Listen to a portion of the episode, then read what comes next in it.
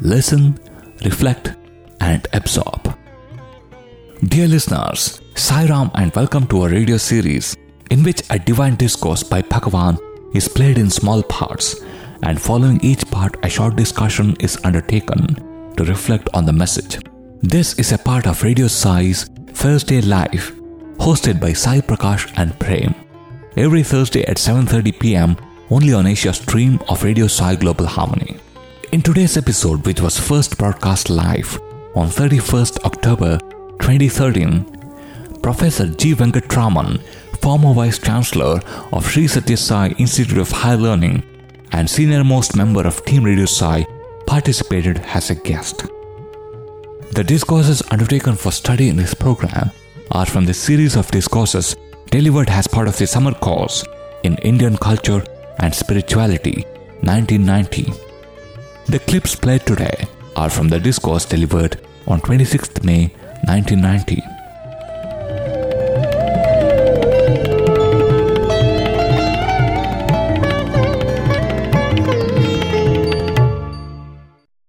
Offering a most humble pranams at Bhagwan's lotus feet. Dear listeners, welcome to this week's episode of Shravanam Mananam Nididhyasanam. As always, this is Prem, and with me is Sai Prakash. And as we had the pleasure and the honor of the company last week, this week too, we have with us Professor G. Venkatraman. We are studying the discourse which Swami gave during the 1990 summer course, and this particular discourse is on the topic of buddhi. And we are extremely happy to have with us Professor Venkatraman, who gave us a lot of beautiful insights last week, and we hope we will get more of that this week too. So before we commence the program, I, on behalf of all of you and Sai Prakash, invite sir to the program. Sairam sir. Sairam Sai Prakash. Sairam Prem. It's interesting, you know, we are on this chapter on buddhi. But uh, before we actually go on to summarize what uh, Swami spoke uh, last week and weeks before that, I was just thinking uh, it would be nice to reiterate the meaning of the three words Shravanam, Mananam, Nididhyasanam. Oh, that would be beautiful. Yeah, because uh, we have been using that as a title of our program. Sir, so from our understanding of what Swami has uh, told in previous discourses, we just thought Shravanam is actually hearing to the message and understanding, um, getting it from a guru or a master.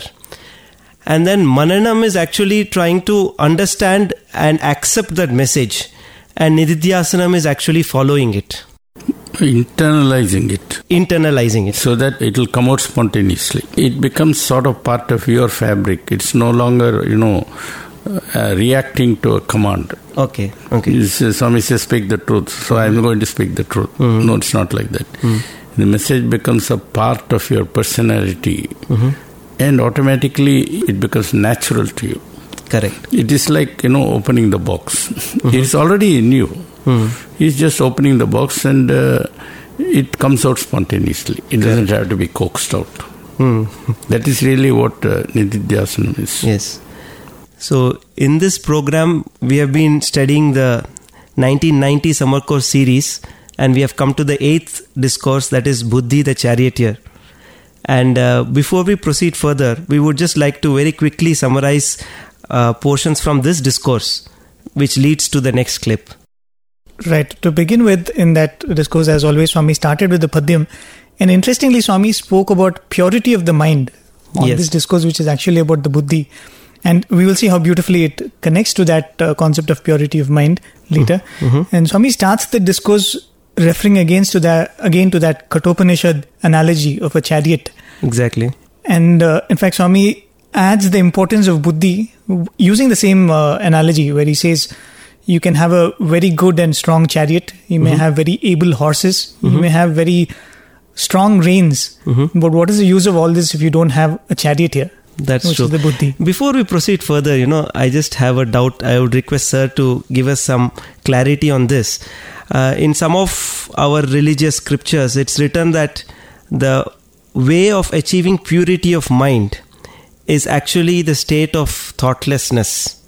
Is it practically possible to be in a state of thoughtlessness, or what? What exactly is purity of mind? Like, how do we achieve purity of mind? that is a tough question. Basically, you have to have a ladder of purity, sort of gradations. Mm-hmm. So when you get into a job, you start at the lowest level, then you get a promotion, then you get one more promotion. Okay. In the IAS, for example, mm-hmm. they sort of start as a probationer, then they slowly come up the ranks. They come to joint secretary, mm-hmm. then director, additional secretary, secretary, and if you're lucky, you go become a cabinet secretary or something like that. Mm-hmm. So, in the case of purity, also, we have to think of a hierarchy. You can't just straight away go to the last level of purity where there are no thoughts and all that. Mm-hmm. Let's be practical. Mm. The first level is we don't have bad thoughts and bad. That's the first thing. Mm-hmm. Which means uh, I don't want uh, have any grudge against anybody, any evil intentions against anybody. I don't want to rob anybody, cheat anybody, harm anybody, and so on. Tell lies to anybody, and so on. But I can have desires which seem reasonable. Say, I want to go to the shopping mall and buy a nice designer shirt. That's all right. Uh, I want to uh, read a good book. Correct. It's all right. I want to go to a vaca- on a vacation and uh, so on. There's nothing wrong with that. Okay, fine. What about promotion? Promotion means uh, I sort of give up some of these things. Okay. In the old days, uh, there was a sort of a, a methodology of giving up. People used to go to Kashi, uh, which is uh, later on came to be called Benares, and now it is called Varanasi. They take a dip in the Ganges, and they were told if you really want to go, go, go to heaven, you have to give up something Okay. which you like very much. Uh, that means give up a desire. but usually they will give up something which they don't like, especially in food. But I don't like bitter good, so I'll say, God, here I take a big uh, dip and I give up my all. I won't eat uh, bitter good. Big deal. they won't say I will give up ice cream. oh no, never. So uh, giving up what you call desires is one of the things. So you start giving up what you call sensual desires. They are sort of easy. I I can give up, uh, you know, this in food, that in food, and all that. But the mind also has desires, and they are pretty tough to get rid of. Basically, they are related to ambition, power, position. The fellow may be very religious, he may do Sandhya Vandanam three, 15 times a day, even though it's prescribed only three times. He'll go to all the temples, he'll worship all God's comprehensive insurance, all that. but when it comes to desires, they are there. Say he is in office, he wants to that office again. He say he's a governor. He said, Why should I be a governor? Let me become a president. then, of course, it's tough luck because after president, what do you do? so you try to become a big shot in some charitable thing, uh, trust, and uh, get visibility and so on. So, those kind of desires are more difficult to get rid of. And then what you do is you try to say, all right, I won't get rid of desire straight away, but I'll desire something that is not connected with this world. So I develop a deep passion for Rama or Krishna or something like that. And uh, eventually you reach a stage where you start by thinking of Rama, but then you forget even that form. You begin to experience bliss. And that is what you call one of the uh, uh, stratospheric levels. And beyond that, I do not know much. Uh, I have a long way to go. I have not yet got into the plane to go that high. But this is the point. Correct. The kind of purity you're talking about is an ideal state. Correct. But uh, I have to try and go as close to that ideal as possible. As possible. And the beauty about the love of God is if you have come that far, say, hey, listen, here is my hand, take it, and I pull you. You don't have to do the last mile. Correct. He will take it away from you. That is the beauty of the Lord. And the Upanishads, you don't get those uh, options. the Lord comes and says, Come on, man, I'm here. love me and experience my love, and I'll do, may take the last step for you. Correct. That's the beauty of uh, Lord's revelation.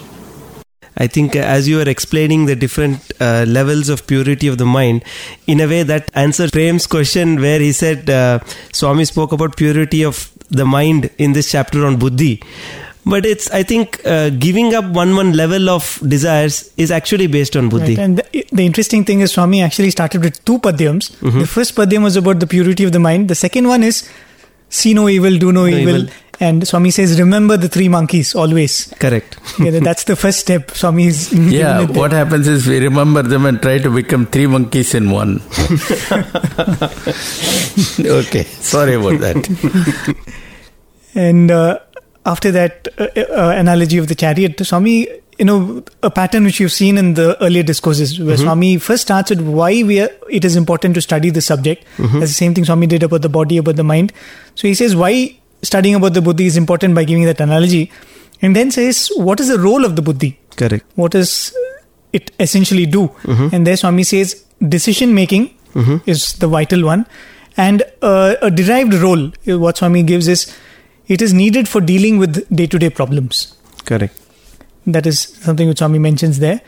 And then Swami goes on to talk about those uh, two banks of the river, where the river is that of the life, and that which regulates the river of life is Shraddhavan Labhate Jnanam is one bank, and Samshayatma Vinashyate. Vinashyate is Essentially, Swami saying that how Shraddha and faith are two very essential uh, things which have to guide your life. Correct.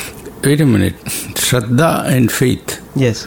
What is Shraddha? That means. Shraddha uh, has a dual connotation in a Okay, sense. that's exactly what I was read. Uh, You Shra- explain that because many people don't know that. Know Shraddha that. say uh, on one hand is faith and uh, equally uh, powerful explanation of Shraddha is earnestness or effort um, that um, we have to put. So Swami says the stream of river of life is flowing in between the two banks. Dedicated perseverance. It's Okay. something like Hollywood or bust. I am going to do it. Mm-hmm. And the driving force for that is faith. Okay. So, but we wonder what is faith, and um, we have to have faith on what? You're asking me. Yes, sir. I'm asking you. Okay.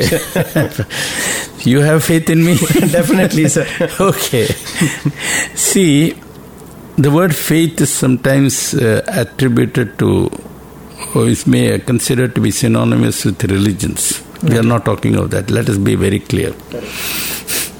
Faith in the context of Vedanta means a belief in something that is beyond reason. Now, this point has to be very carefully understood.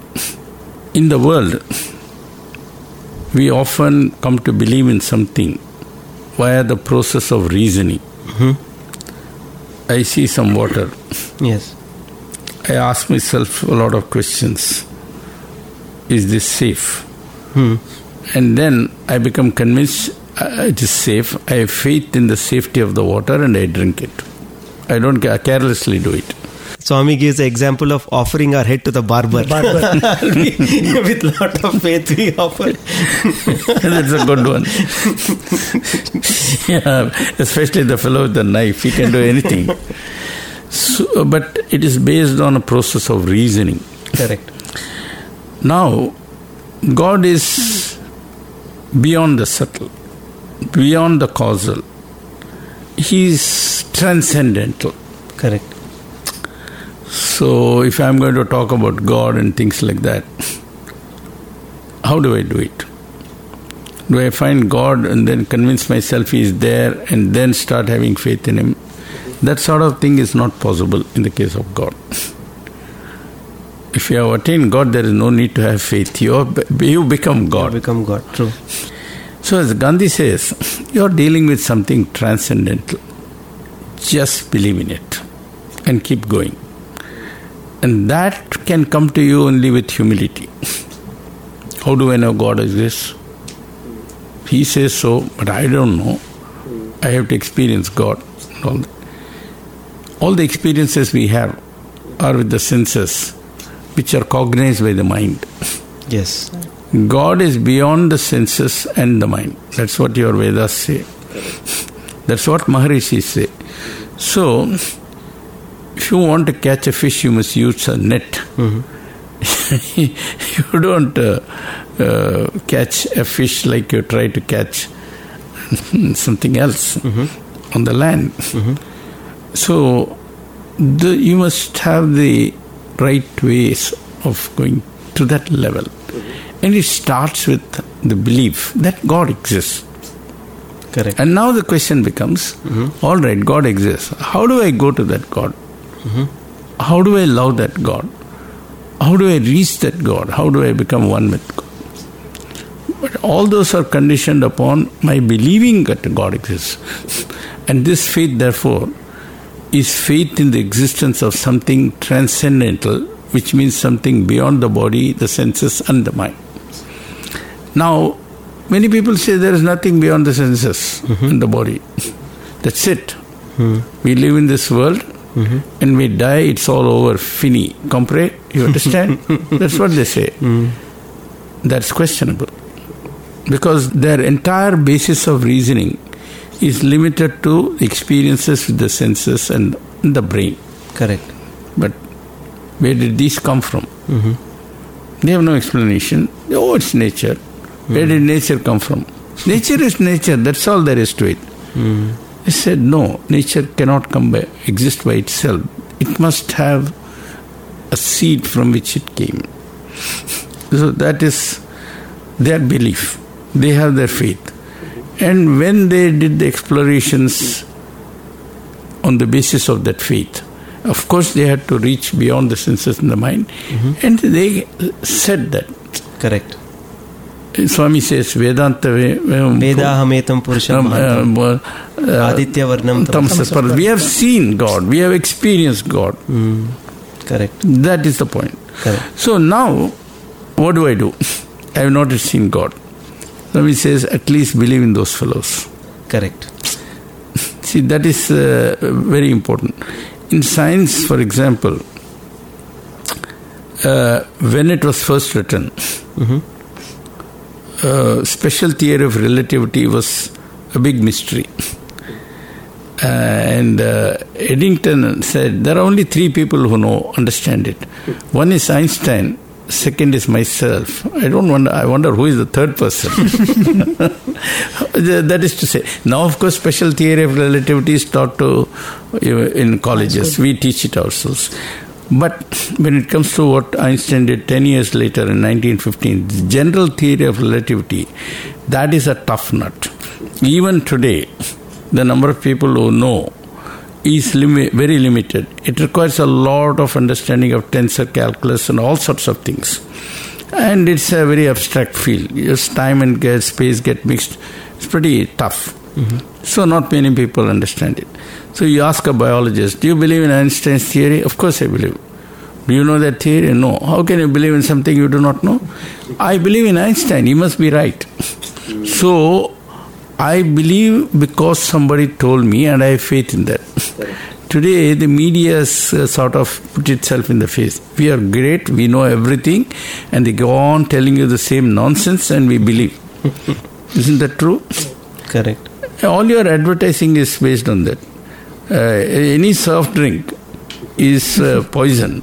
Correct. but they go on telling it's good for you, good for you. I believe it's good for you, and I do it without any reasoning. I don't use any discrimination. But in the case of God, I cannot use these kind of reasonings because He is transcendental. I have to accept faith. And then when I go at that level, I can ask questions. That is what Viveka Chudamani is all about. They are questions related to the transcendental. They are entirely of a different uh, character. That is what Atma Vichara is. Inquiry about the Atman. Correct. If you read Ramana, it's all about that. Who am I? Who am I? Yes. You have to be at that level to be able to have that kind of reasoning and dialogue. So it is possible, to- even there, to have a higher kind of reasoning that transcends normal logic. It's logic of a higher kind. Very true. I mean, that uh, very beautifully explains the concept of faith. And no wonder the other bank is uh, Samshayatma Vinashyati. if, if you have doubt, you will perish. That's exactly the other bank. Shraddhavan Labhate Jnanam is one bank. The other bank is Samshayatma Vinashyati. So the moment you get a doubt, you're, you're finished. Then he goes on I hope say, you don't have any doubts about what. Absolutely, I don't. Then a question arises: Who is finished, you or me? Then uh, there is another definition of buddhi, which Swami says is antarvani, and that is the voice of the conscience. Then um, he goes on to say that buddhi is slightly different from vijnana, which is more of a scientific and worldly knowledge, and buddhi is more related with the inner world. So, because buddhi happens to be the closest to the atma. Right. And then uh, Swami goes on to juxtapose buddhi with ahankara, explaining one in relation to the other. And Swami gives this uh, the hierarchy where Swami says senses are subtler than the body, the mind is subtler than the senses, Correct. the buddhi is subtler than the mind, the ahankara is subtler than the buddhi, and the atma is the subtlest. That's true. So, where he says that ahankara comes between buddhi and atma, and that is why sometimes even buddhi is covered by ahankara. And uh, that is the point where Swami says that effort has to be done to remove this ahankara. And that's where the so beautiful Chinna Katha which Swami narrated came. And uh, as you said, uh, you know, buddhi draws its effulgence from the atma. That's what That's Swami true. says. And Swami says it has 90% illumination from the atma. Correct. So, because it's closest to See, the there's a simple analogy you can give. Mm-hmm. If you say Atma is like the physical heart, mm-hmm. and Buddhi is like the artery that goes to the heart, mm-hmm. Ahamkara is like a uh, what you call clot in the artery. so you have to remove that clot by putting a stent or some, dissolving it or something. then uh, the Buddhi is in Right. uh, regular full communication with the heart. Arterial block is uh, uh, analog of Ahamkara. Right. In fact, that's a, it's a perfect example I can think of because, uh, you know, here Swami is saying one of the ways of getting rid of this thing is as much as possible connect the buddhi with the body directly. Remove all the obstacles which come in the way. Buddhi with atma. The atma with the body. No, atma with the body. The atma with the body. Hmm. Purify the buddhi and hmm. connect the atma with the body Correct. by removing all the obstacles which come in the way. Hmm. So, one thing is, if you want to do that, you know, people say, doctors say, don't eat food that lead to Clots. uh, clots. Food with high cholesterol is to be avoided. Correct. Similarly, in the case of spiritual thing, the, the kind of food you must you must avoid junk spiritual food. Shall I put it this way? Don't ask me what it is; I can get into trouble. but see what is good, do what is good, speak what is good. Automatically, that is cholesterol free. Free. Spiritual cholesterol free. Correct. So you don't have to go to any heart doctor and say, "Do I have a clot?" And you won't get a clot. And desire free, Desire free, that's true. like uh, you know, sugar free, salt free, or low salt. We hope we have an oil or you know, food like that in the market. Oh boy! Ahankara free.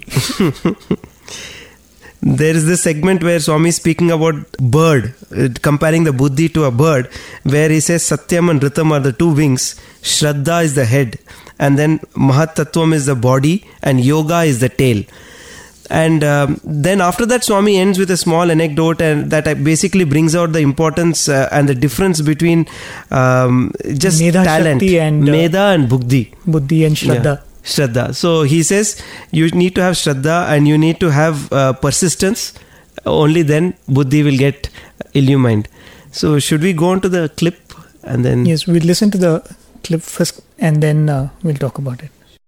కనుకనే వేదాంతము శ్రద్ధావాన్ లభతే జ్ఞానం అన్నారు That is the reason why Vedanta has declared one can get knowledge and wisdom. శ్రద్ధనే only through లేకపోతే మనము ఎట్టి చిన్న కార్యం నందుకును విజయాన్ని కాని ఆనందాన్ని కాని కార్యమును కాని సాధించలేము Without having Shraddha, interest, you would not be able to gain either success or joy in life అణు మాత్రం అగ్ని మన యొక్క చేతికి చిక్కినప్పుడు దాని శ్రద్ధనే ఉంటే అనేక రకంగా దాని ఫ్యాన్ వేసి ఇంకే విధమైనటువంటి మార్గంలోనూ దానిని గొప్పగా అభివృద్ధి గావించుకోవచ్చు. Even you can get a spark of fire you only have interest you can develop that into any amount లేనటువంటి వానికి తట్టడు నిప్పులు తెచ్చి పెట్టినా కూడాను అశ్రద్ధతో ఆరగొట్టుకోవచ్చును. On the other hand, even if you give any quantity, quantum of fire, he, if he does not have Shraddha, the- it can be extinguished. అనుస్వరూపమైనటువంటి మర్రి గింజను తీసుకుని వచ్చి శ్రద్ధతో పూడ్చి దాని సరైనటువంటి యొక్క శ్రద్ధతో పోషించినప్పుడు ఒక బ్రహ్మాండమైనటువంటి వృక్షంగా రూపొందుతుంది If you can get a small, tiny seed of people tree, if you can just develop into a tree, it can become a very big, vast tree. కనుకనే అణో రణీయాన్ మహతో మహీయాన్ అణువు నుంచి ఘనం వరకు కూడా పెంచడానికి శ్రద్ధ అత్యవసరము For developing even the small and minutest things into mountainous big things, it is Shraddha, interest, which is కానీ essential. మానవునికి శ్రద్ధ ఉన్నది Man has interest. దేనిపైన శ్రద్ధ but on what does he have ఫలము పైన శ్రద్ధ ఉన్నది కానీ క్రియ పైన శ్రద్ధ లేదు. He has interest in the fruits of action and not అదే spirit of work and not spirit of work ఇది మానవులు ఎందు సన్నగిలినది. He is not having that spirit of work in him ఈ సైన్స్ యొక్క డెవలప్ వల్ల అభివృద్ధి వల్ల on account of the development of the science మానవుడు సుఖమునకు మరిగి మ్యాన్ హెస్ బికమ్ సోమరత్వాన్ని పెంచుకొని హెస్ డెవలప్డ్ లేజినెస్ శ్రద్ధను క్రమక్రమేణా సన్నగింప చేసుకున్నాడు he has lost all the interest which is inherent in him science చెడ్డది కాదు. సైన్స్ ఈజ్ నాట్ కానీ మన ఉపయోగం అనేటువంటి దాని వల్ల పెడమార్గం పడుతుండాలి. But the use of science is going on the wrong path మనం ప్రతి విషయమునందు కూడాను పవిత్రమైనటువంటి ప్రేమను చిన్నాభిన్నంగా భిన్నంగా we are destroying the love by diffusing it and diverting it to many కనుకనే ఆధ్యాత్మిక మార్గమునందు ఈ ప్రేమను అభివృద్ధిగా ఎంచుకోవాలి ఏకత్వంగా నిరూపించాలి అనేటువంటి విషయాన్ని ఈనాడు ప్రచారం అత్యవసరము. It is necessary to teach properly that you have to integrate this love and divert ఆధ్యాత్మికమునకు ఒక విజ్ఞానమునకు ఉండేటువంటి వ్యత్యాసం మనం చెప్పాలంటే ఒకే ఒక పదం. If you want to bring out the difference between spirituality and science you can do it with one word spirit of love ఇదే ఆధ్యాత్మికము. స్పిరిట్ ఆఫ్ లవ్ ఇదే సైన్స్ స్పిరిట్ ఆఫ్ లవ్ ఈ స్పిరిచువాలిటీ స్ప్లిట్ ఆఫ్ లవ్ ఈ science దీనికి ఎంత వ్యత్యాసం చూడండి. You can see the motion of difference that exist between these ఉన్నది చిన్న పదమే. There is only a small word కానీ ఇది అనంతమైన అర్థంతో కూడి ఉంటుండాలి. But this is pregnant with meaning లౌకికమైనటువంటి భోగ భాగ్యములను అనుకూల సదుపాయములను కేవలము ఈ వైజ్ఞానం మనకు అందిస్తూ ఉంటుండాలి. Science confers only comforts and only benefits కానీ మానవునికి కావలసినటువంటిది అంతర్ సంబంధమైనటువంటి ఆనందం. But what man really needs is inner joy కోరేది ఆనందము. హీ సీకింగ్ జాయ్ ప్రయత్నించేది ఆనందం నిమిత్తము. బట్ ఈ మేకింగ్ ఎఫర్ట్స్ ఫర్ జాయ్ కానీ ఆ ఆనందం వస్తువు అని ఉన్నదా? But does he get it in విషయంలో ఉన్నదా? Does he get it in senses నీకు ఆనందం ఇచ్చేటువంటి వస్తువులే అశాశ్వతమైనప్పుడు ఈ నిత్యానందం నీకు ఎట్లా లభ్యం అవుతుంది when the sense objects themselves are impermanent how can get permanent joy out of them కనుక ఇచ్చే పదార్థమును అశాశ్వతమే. అనుభవించేటువంటి దేహమును అనా అశాశ్వతమే. మనం నివసించే దే దేశము అశాశ్వతమే. The sense objects the body and the country where you live themselves all of them are impermanent కనుకనే మనము శాశ్వతమైన ఆనందాన్ని అనుభవించాలనుకుంటే మానసిక తత్వాన్ని సరైన స్థితిలో మనం ఉంచుకోవాలి. If really want to enjoy permanent joy and bliss you have to keep your mind in a proper state ఈనాడు వైజ్ఞానిక పరిజ్ఞానము సైన్స్ నైతిక భౌతిక ధార్మికమైనటువంటి యొక్క అభివృద్ధులు there are lot of developments in రాజకీయ పరిణామము there is a of transformation ఆర్థిక పరిణామము ది ఎకనామిక్ రెవల్యూషన్ వైజ్ఞానిక పరిణామకము సైంటిఫిక్ రెవల్యూషన్ లౌకిక పరిణామకము ది వరల్డ్లీ రెవల్యూషన్ అన్ని అభివృద్ధి అంచినాయి. All revolutions have taken place కానీ మానసిక పరిణామం మాత్రం కలగలేదు. But there is no mental transformation ఈ మానసిక పరిణామం తర్వాత ఆధ్యాత్మిక పరిణామం కూడా అత్యవసరం after this mental transformation spiritual transformation also is necessary అయితే ఈ మనసు ఎక్కడ నుంచి మనకు ఆవిర్భవిస్తుండాలి? From where does this mind take its దీని యొక్క పుట్టుక స్థానం ఏమిటి? వాట్ ఈస్ ఇట్స్ ఆరిజిన్ ఏదో మనం విచారం చేస్తూ అనేక గ్రంథములు డిక్షనరీలు ఏమేమో తీసుకున్నా కూడాను అది మన తలకు అంటటం లేదు. The books and dictionaries will not reveal this mystery or the secret సులభంగా మనం విచారణ చేస్తే నిత్య జీవితంలో మనం అనుభవించేటువంటి ఆహారం నుండే అభివృద్ధి అవుతుండాలి ఈ మనస్సు. The mind is taking its birth from the food that you take every day మనము తీసుకునేటువంటి యొక్క ఆహారము the food that you partake జీర్ణించిన తర్వాత మలంగా స్థూల రూపంలో వెళ్ళిపోతుండాలి after it is digested the gross aspect of it goes at the refuse సూక్ష్మమైనటువంటి యొక్క ఈ ఆహారమే రక్తము కండలుగా మారిపోతుండాలి. The subtle aspect of this food is transformed ఆహారమే మనసుగా రూపొందుతుండాలి. The subtlest aspect of the food becomes mind కనుకనే మన మనసు యొక్క ప్రభావం అంతా మనము అనుభవించేటువంటి ఆహారం పైనే ఆధారపడి ఉంటుండాలి. The entire mind depends upon the type of food that you party దీనికి ప్రాణం అత్యవసరము. There is need for understanding this ప్రాణమయమైన తర్వాతనే మనోమయం. ఫర్ దిస్ లైఫ్ ప్రాణం మనోమయమైన తర్వాతనే విజ్ఞానమయము. ఆఫ్టర్ మైండ్ దెన్ విజ్ఞాన విజ్ఞానమయమైన తర్వాతనే ఆనందమయం. ఆఫ్టర్ దట్ సీత్ ఇంటెలిజెన్స్ అతి స్థూలమైనటువంటి యొక్క దేహం నుండి ఈ ప్రాణమయం ప్రారంభించాలి. From the gross body the subtle prana life has to start ఈ ప్రాణం ఎక్కడ నుంచి వస్తుండాలి? From where do you get ఎవరు తెచ్చి పెడుతున్నారు ఫ్రమ్ వేర్ డు ఏ కనెక్షన్తో ఇది ప్రాకుతుండాలి? How is it connected to various thing ఏమీ లేదు. అది కూడా మన నిత్య జీవితంలో మనం అనుభవించేటువంటి ఆహారం యొక్క సారమే. That also is the essence of the food that you partake మనం త్రాగేటువంటి నీరు స్థూలమైనటువంటిది మూత్ర రూపంలో పోతుండాలి. The water that you partake the gross aspect of it goes అతి సూక్ష్మమైనటువంటి జలమే ప్రాణంగా మారుతుండాలి. The subtle aspect of the water becomes prana or life అన్నము మనసుగాను నీరు ప్రాణముగాను చేరి మానవుని ఎందు రెండింటి యొక్క సమ్మిళితమైన స్వరూపమే విజ్ఞానమయంగా మారుతుండాలి. The food becomes mind the water becomes life the mind and the life principle together become the vijnanamaya or the intelligence sheath ఈ విజ్ఞానమనగా కేవలము భౌతిక లౌకికమైనటువంటి విజ్ఞానము కాదు. ఈ or the intelligence refer to is not the external బాహ్య ప్రపంచమునకు మాత్రమే స్థూల జగత్తుకు మాత్రమే. The external intelligence is only మాత్రమే. Only for the waking state కానీ సూక్ష్మావస్థ ఎందు అంతర్భావమైనటువంటి యొక్క ఆత్మతత్వమునందు ఇది ఏమాత్రం కూడాను పనికి రాదు but this is not useful for understanding the principle of atma or its functioning అయితే బాహ్యాన్ని ఆధారం చేసుకుని అంతర్భావంను పోషించుకోవడానికి తగిన కృషి చేయాలి to make efforts to base our understanding on the external life ఉంటున్నావు కానీ బయట ఎక్కడి నుంచి రావటం లేదు పోవటం లేదు. Everything exist inside of you There is nothing which comes ex- Okay. I think um, this uh, last sentence translation got cut off. There's nothing that comes from outside. That's what it means. Swami was taking over from there. okay. Um, so this is uh, yet another heavy segment. In the Very list. heavy. I think Swami starts off with the importance of Shraddha. And um, there's a very powerful statement there where he says that uh, today's people are uh, behind the fruit of the action and not uh, behind putting the hard work involved.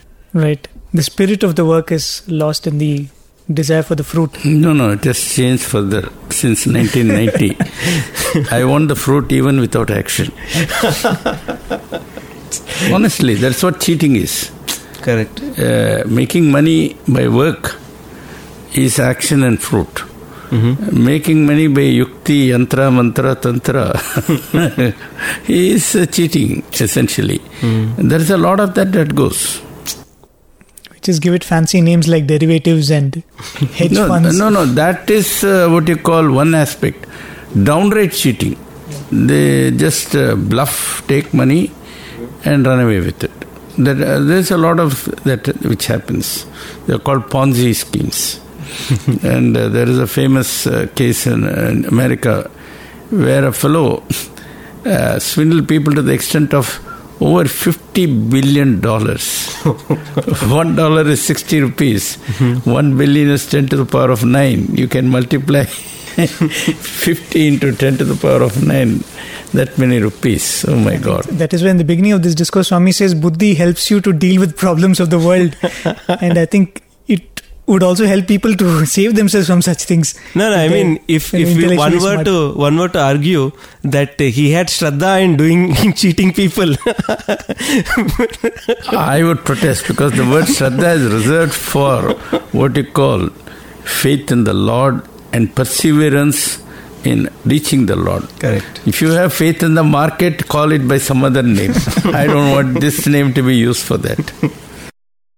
It's very interesting, especially when uh, Swami was here physically, um, and when we had the opportunity to see him every day. There is a lot of effort and uh, made for uh, especially students. We try to go closer to Swami, physical and the physical aspect. But uh, of course, now we are forced to look within. Um, you know, when Swami was physically with us, what is the difference between uh, trying to go physically close to him? Yes, it has the power, and in one look, Swami can transform you. But uh, that effort which you need to do to go inward and go closer to Swami within you, I think that has to be made only by you. Is there an escape for that when you're closer to Swami physically or you have stayed so many years in Swami's proximity? See, Krishna refers to this. He says, the avatar dazzles, mm-hmm. and you are so overwhelmed by that dazzle, mm-hmm. you begin to forget what is behind the dazzle. So, most of us are caught up in that, mm-hmm. and uh, we just don't pay attention to what Swami is saying. And the moment the avatar withdraws, there is trauma, shock, people cry, roll over. The withdrawal symptoms take different amounts of time. Some people very quickly in one week they say, Let me go back to my normal life. And so on. You see that. Others hang on, oh, we miss Swami, nostalgia and all that. How can they miss Swami when he's inside? He has said, I am in you hundreds of times, thousands of times. That never registered. You will all clap hands. I mean, I always felt offended by that. You clap hands to a political leader, movie star, cricket star. You don't clap hands when Swami is talking. There must be what you call reverence and respect. But Swami uh, sort of tolerated that and uh, played along with it and uh, uh, so on. Then we had cheerleaders who promoted applause and stuff like that. Really speaking, we get distracted by the dazzle and don't focus. Swami himself has given a very telling example of this, eh, not once, millions of times.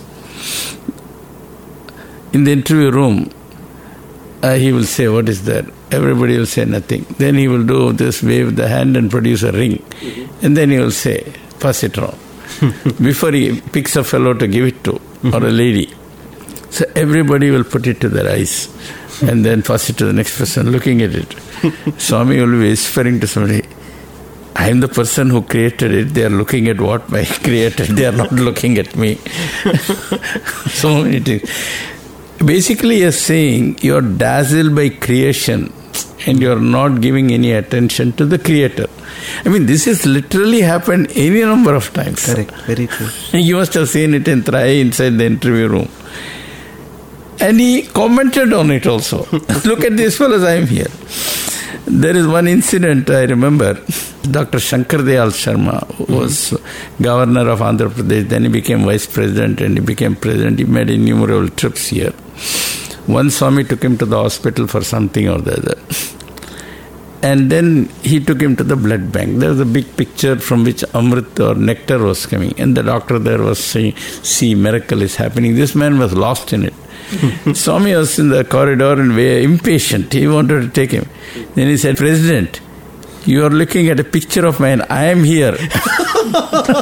Literally. President, I am here and you are looking at my picture. So, right when he was there, we were getting fooled. Why? Because we are tuned on the wrong wavelength. Even today, people don't pay. As I was listening to the discourse, it was packed with what you call very powerful ideas. Mm-hmm. And I mention this because we have the duty to sort of resurrect all those things and offer it to the public, you and I in Radio Sai. It's really very, very penetrating, very, very beautifully explained. You don't find these kind of uh, explanations anywhere. I have not seen any of these things. Either they straight away go to the Atma, which nobody understands, and talk a lot of nonsense, which nobody understands. and uh, I have tried to read books on Atma before I came. I didn't get past one line in most books, beyond one para in other books. so, and for the first time, I understood what uh, it was after listening to Swami. I told Swami, he laughed. And the point has been made very beautifully by Ramakrishna Paramahansa. He says, God alone can make complicated things so simple that even a child understands. And I can tell you, spirituality was concerned, I knew zero. But he gave a lot of very simple explanations which uh, helped me to think on my own, go and read a lot here, there, put together. I, as a scientist, I had the benefit of that kind of training, you know, to put a lot of things together. And I began to get a lot of what I would call insight. At least I was able to grasp what is it that Swami was saying? Why is he saying it? How are we supposed to follow those things and so on? So very beautifully, in fact, following what Swami said and reading all that, that also is an aspect of Shraddha. You had the earnestness to read and then uh, pursue that. No, I'm not doing any commercial about myself. But one thing, talking of uh, Shraddha and all that, Nididhyasanam also means reading between the lines. Okay. That is uh, missed. Everybody says love all, serve all. The, what is the meaning of love? What is the meaning of all? This question is not asked. If you really ask that question, all means everything in creation. Why should I love everything in creation? For the simple reason God is immanent in everything in creation. Ishvara Sarva Bhutanam, that's the reason why I should love all. Now we selectively love. I love this, this, this. This is my favorite list. All this is out, cut. Because why? Because he's my enemy. He's not my friend. He took money from me, didn't return. All those considerations don't come. Hmm. Secondly, I don't like this. I don't like that, and so on. In the sense of animals, mm-hmm. You may be uh, scared of them, but you have no business to hit them. Correct. And actually, if I begin to see God in them, I will be never scared of anything. Thirdly, Panchabhutams are also God. Mountain is God, air is God, water is God. I will treat that with respect. I don't do that. I pollute water, I pollute air, I destroy mountains because there are minerals in them. In the, you know, in Orissa, there is a big fight between that company called Vedanta, which has bought uh, one mountain. These fellows say that is our God. Don't take our mountain. And then they say you are God for many other mountains. These fellows said today you are taking this, tomorrow you will take all that because here you have found some uh, the mineral, there you will find gold, another one you will find platinum, the last one you will find uranium. You will take away everything. So they have a belief that that is God. Hmm. So love all, serve all means you must serve all those things. How do you serve the mountain? By not destroying it, by hmm. allowing the forest there, not touching, not harming the creatures in it. Live in equilibrium. That's really, in modern language, you will say be in harmony with the ecosystem to which you belong. Correct. Okay, love. What is this love? The fine print is unconditional love. Hmm. No strings attached. Without swartham and swaprayojanam. That is what love is. We don't read all the fine print. Hmm. So everybody says, love all, serve all, help ever, hurt never. All these things become cliches. Hmm. Nididhyasana means not repeating, It's like a tape recorder or a gramophone record, understanding the nuances. You must read between the lines, or you must read the f- unwritten fine print, as they say. Very beautiful. In fact, that's the next point where he says, "Spirit of love is spirituality, and split of love is science." That's why he makes that beautiful point where you know, the science was making life easy, and hmm. the desire to make life even more easy. Hmm. We have used science. you know, is- no, I, I, I'm a scientist, I want to defend.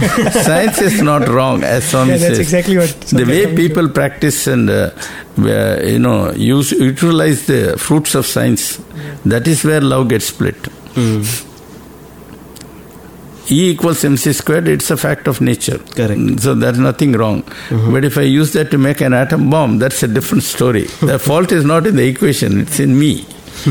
and the way I make use of that equation. that having said swami goes on to a very very important portion where he gives in a way the origin of the mind uh, where he says the mind is also formed from uh, the subtlest aspect of food and uh, the gross aspect actually goes on to strengthen the body um, and the subtle aspect goes to the mind. this is a very interesting point because uh, one may often wonder why, uh, in some of our religious uh, texts, they say uh, vegetarian food is preferred over non-vegetarian food. Uh, if the subtlest aspects of the food goes to the mind, what is it that happens if you have non-vegetarian food? That's a good question, seldom asked. See, if you look at it, the body is made up of atoms and molecules. Correct. The world is full of atoms and inert molecules. The body cannot take inert molecules, Okay. by and large.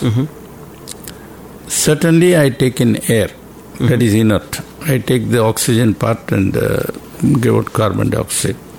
So I can directly deal with the inert thing. Water, it is inert. Correct. From the chemical and physics point of view, Correct. I drink it. But the other foods have to come from living matter. Correct. Only the lowest, the living species, can take inorganic thing and make it into something suitable to sustain life. Okay. Very good. See, in the evolution chain, hmm. we are higher uh, in the evolution ladder, Correct. and therefore we require food that is what we call ordered and structured. Mm-hmm. Erwin Schrodinger describes this very nicely mm-hmm. by comparing a living body to a refrigerator. Okay. And his point is very simple. He says, What does the refrigerator do? You put it in a room, the room outside temperature is 30 degrees, but inside the refrigerator, it is uh, much lower. It's 5 degrees. Mm-hmm. And there is a ice box where it is lower than 0 degrees. You can keep ice there. Correct. You can pre- keep ice cream there, it won't melt. Mm-hmm. So it is artificially creating a lower temperature, mm-hmm. Which is different from the natural ambience. Correct.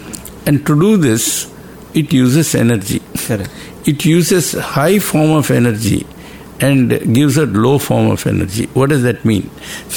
It uses electrical energy. Mm-hmm. Electrical energy is a highly ordered form of energy, mm-hmm. and that runs the motor and compressor, mm-hmm. which generates heat. And that heat comes out of your radiator at the back. Okay. So there is waste heat coming out, high quality energy going in, hmm. low quality energy coming out. Coming out. In the body, my body's temperature, as Swami used to say, 98.4. I don't remember what it is in centigrade though, hmm. because I was born in olden times. 98.4 is what is stuck in my mind. Hmm. Today they will teach you in centigrade. Now that is a very strange thing. The body always maintains the temperature. It's like uh, acting like a refrigerator. This temperature is different from room temperature. Correct. It has to do work like a refrigerator. Hmm.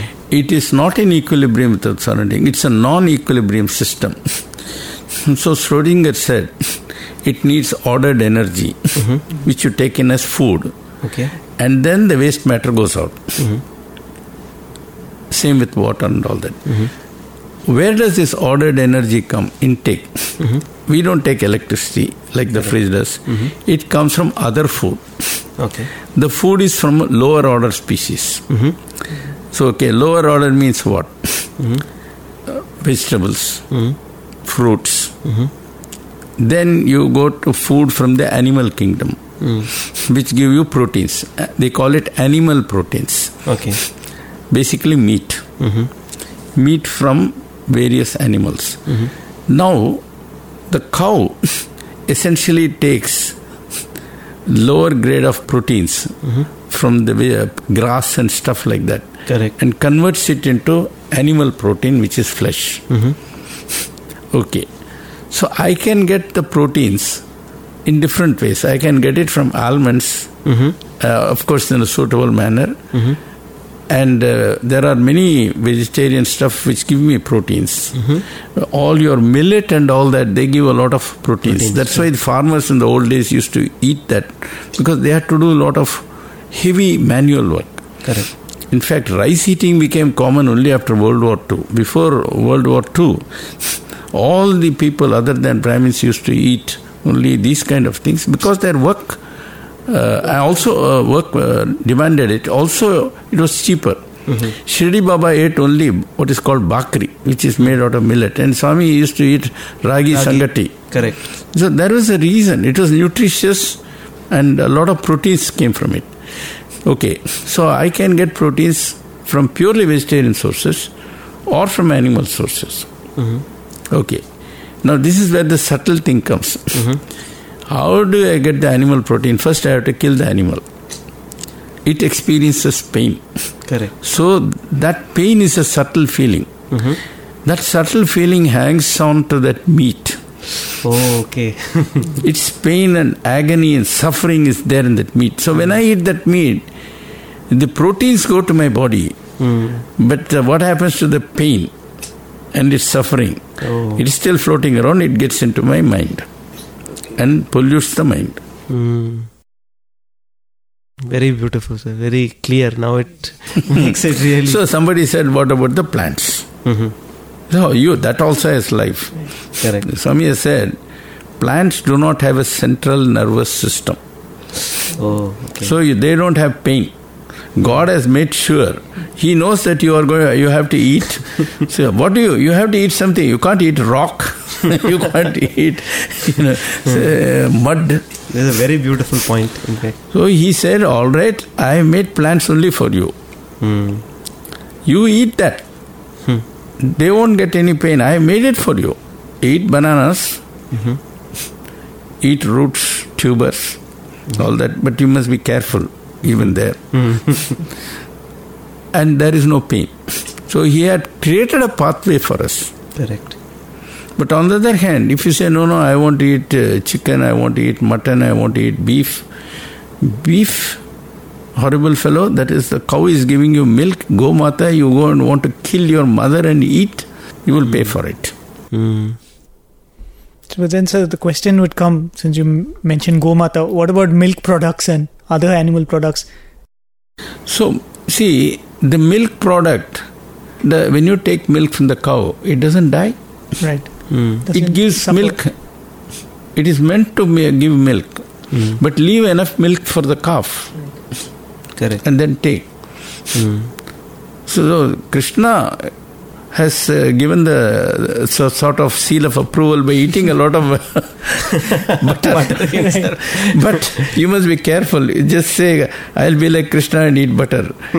that was that was just what you call part of Leela. Because if you eat too much, you are going to give a job. uh, What you call business to a heart clinic. That's all.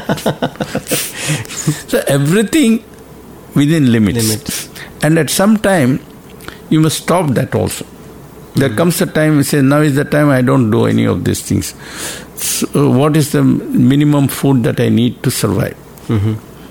You have to manage. That's amazing. That explanation about how the subtle part forms the mind. That is uh, really. In fact, uh, in an indirect way, without Vedanta, the vegans have gone to the extreme. They say they are almost become Gandhian without knowing it. Uh, they will not touch any leather goods. They will not wear leather belts. Their wristwatch strap will not have leather. Okay. Uh, they will not wear leather jackets. They will not wear leather shoes. Because basically it has come from an animal. You have taken away its rights. Vegan food is more strict than what you call, which what you call. They don't take milk. Everything, even their milk is made from soya. Their uh, vegan ice cream is soya milk ice cream, uh, and so on.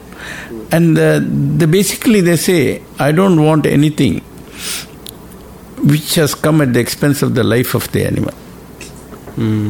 So they have got the spirit of it. Correct. So all this is definitely a part of part of buddhi or discrimination, as we would put it. Spiritual discrimination. Spiritual discrimination. Also, in a sense, worldly because you have to decide on what kind of food you're going to have and how you're going to lead your It life. has to be worldly, I say. What's the use of going to heaven and uh, worrying about the. That's very true. I mean, um, I think before we conclude, I would just like to ask one small question, sir. We are talking about buddhi here in this topic, and uh, many times we have heard this uh, in Swami's discourses. He says, "Dhiyo yona prachodayat." That is, um, you can sharpen your intellect and uh, awaken your intellect by chanting the Gayatri Mantram. And for us, uh, we have heard that from childhood. We would really like to know uh, what is the inner meaning of uh, doing that. Look, uh, the Gayatri Mantram has been explained uh, by so many people. Correct. Frankly, it's very technical. But I remember one man telling me he went to see Swami on some work. And uh, Swami sometimes uh, uh, was very, I say, different. I won't say peculiar, odd. he will simply not pay attention to work. He will ask some other question, completely tangent spiritual or anything. Mm-hmm. In this case, he said chant the Gayatri. Mm-hmm. This man has gone on some work. Swami, give me instruction. To hell with that, chant the Gayatri. Mm-hmm. He chanted. Now tell me the meaning. Oh. Is the meaning? Pure bookish knowledge. Nonsense. he said he, this is the best book he quoted. he kept quiet. I'll tell you the meaning of Gayatri in a very simple language. O Universal Mother, fill my heart with love.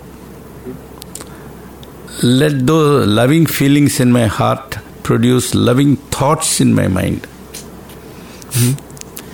And let those loving thoughts in my mind come out of my body as loving words spoken by my mou- mouth and loving and compassionate actions from my body. Oh, That's all there is to it.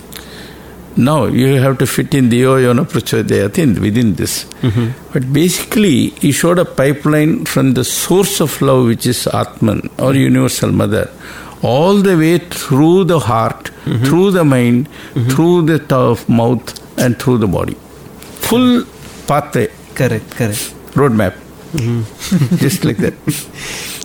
He said a simple question. It's not a simple question. Mm. Very short time. I have given it to you. Swami has given the most simple but beautiful and perfect answer. Beautiful. I mean, I don't have to go and read anything. Correct. This is all there is. Oh, mother, you are the embodiment of love. After all, in the, in life also, mother is supposed to be identified with love. So you fill my heart with love.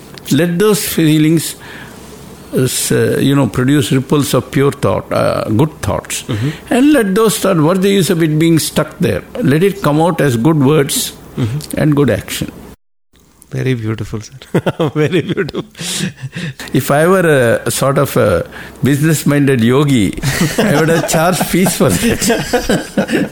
But uh, very, uh, you know, very rightly speaking, that's the spirit of love. exactly. You give it free, with asking nothing in return. No, the, the whole explanation of Gayatri Mantra in this way is very unique.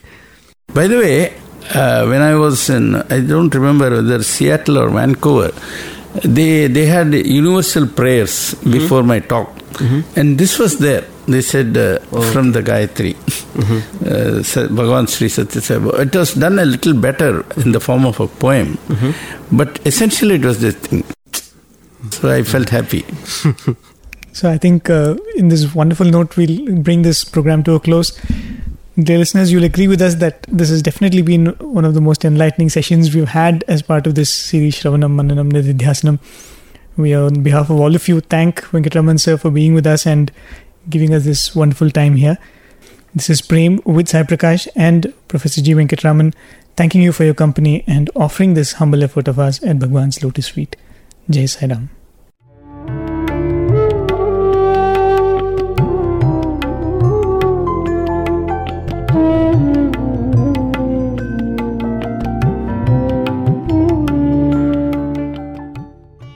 Sairam, you just heard an episode of a radio series, Shravanam Mananam Nididhyasanam. That is, listen, reflect, and absorb. This is a segment hosted live on Thursdays at 7:30 p.m. by Radio Sai's Sai Prakash and Prem, only on Asia stream of Radio Sai Global Harmony. In today's episode, which was first broadcast live on 31st October 2013, Professor G. Venkatraman, former Vice Chancellor of Sri Sathya Sai Institute of Higher Learning and senior most member of Radio Sai team, participated as a guest. The discourses undertaken for study in this program are from the series of discourses delivered as part of the summer course in Indian Culture and Spirituality 1990. The clips played today are from the discourse delivered on 26th May 1990. To listen to the next part of this program, tune in again same day, same time next week. And also please do write to us and let us know what you think about this program by writing to listener at radiosai.org. Thank you and Sai Ram from Prasanthi Nilayam.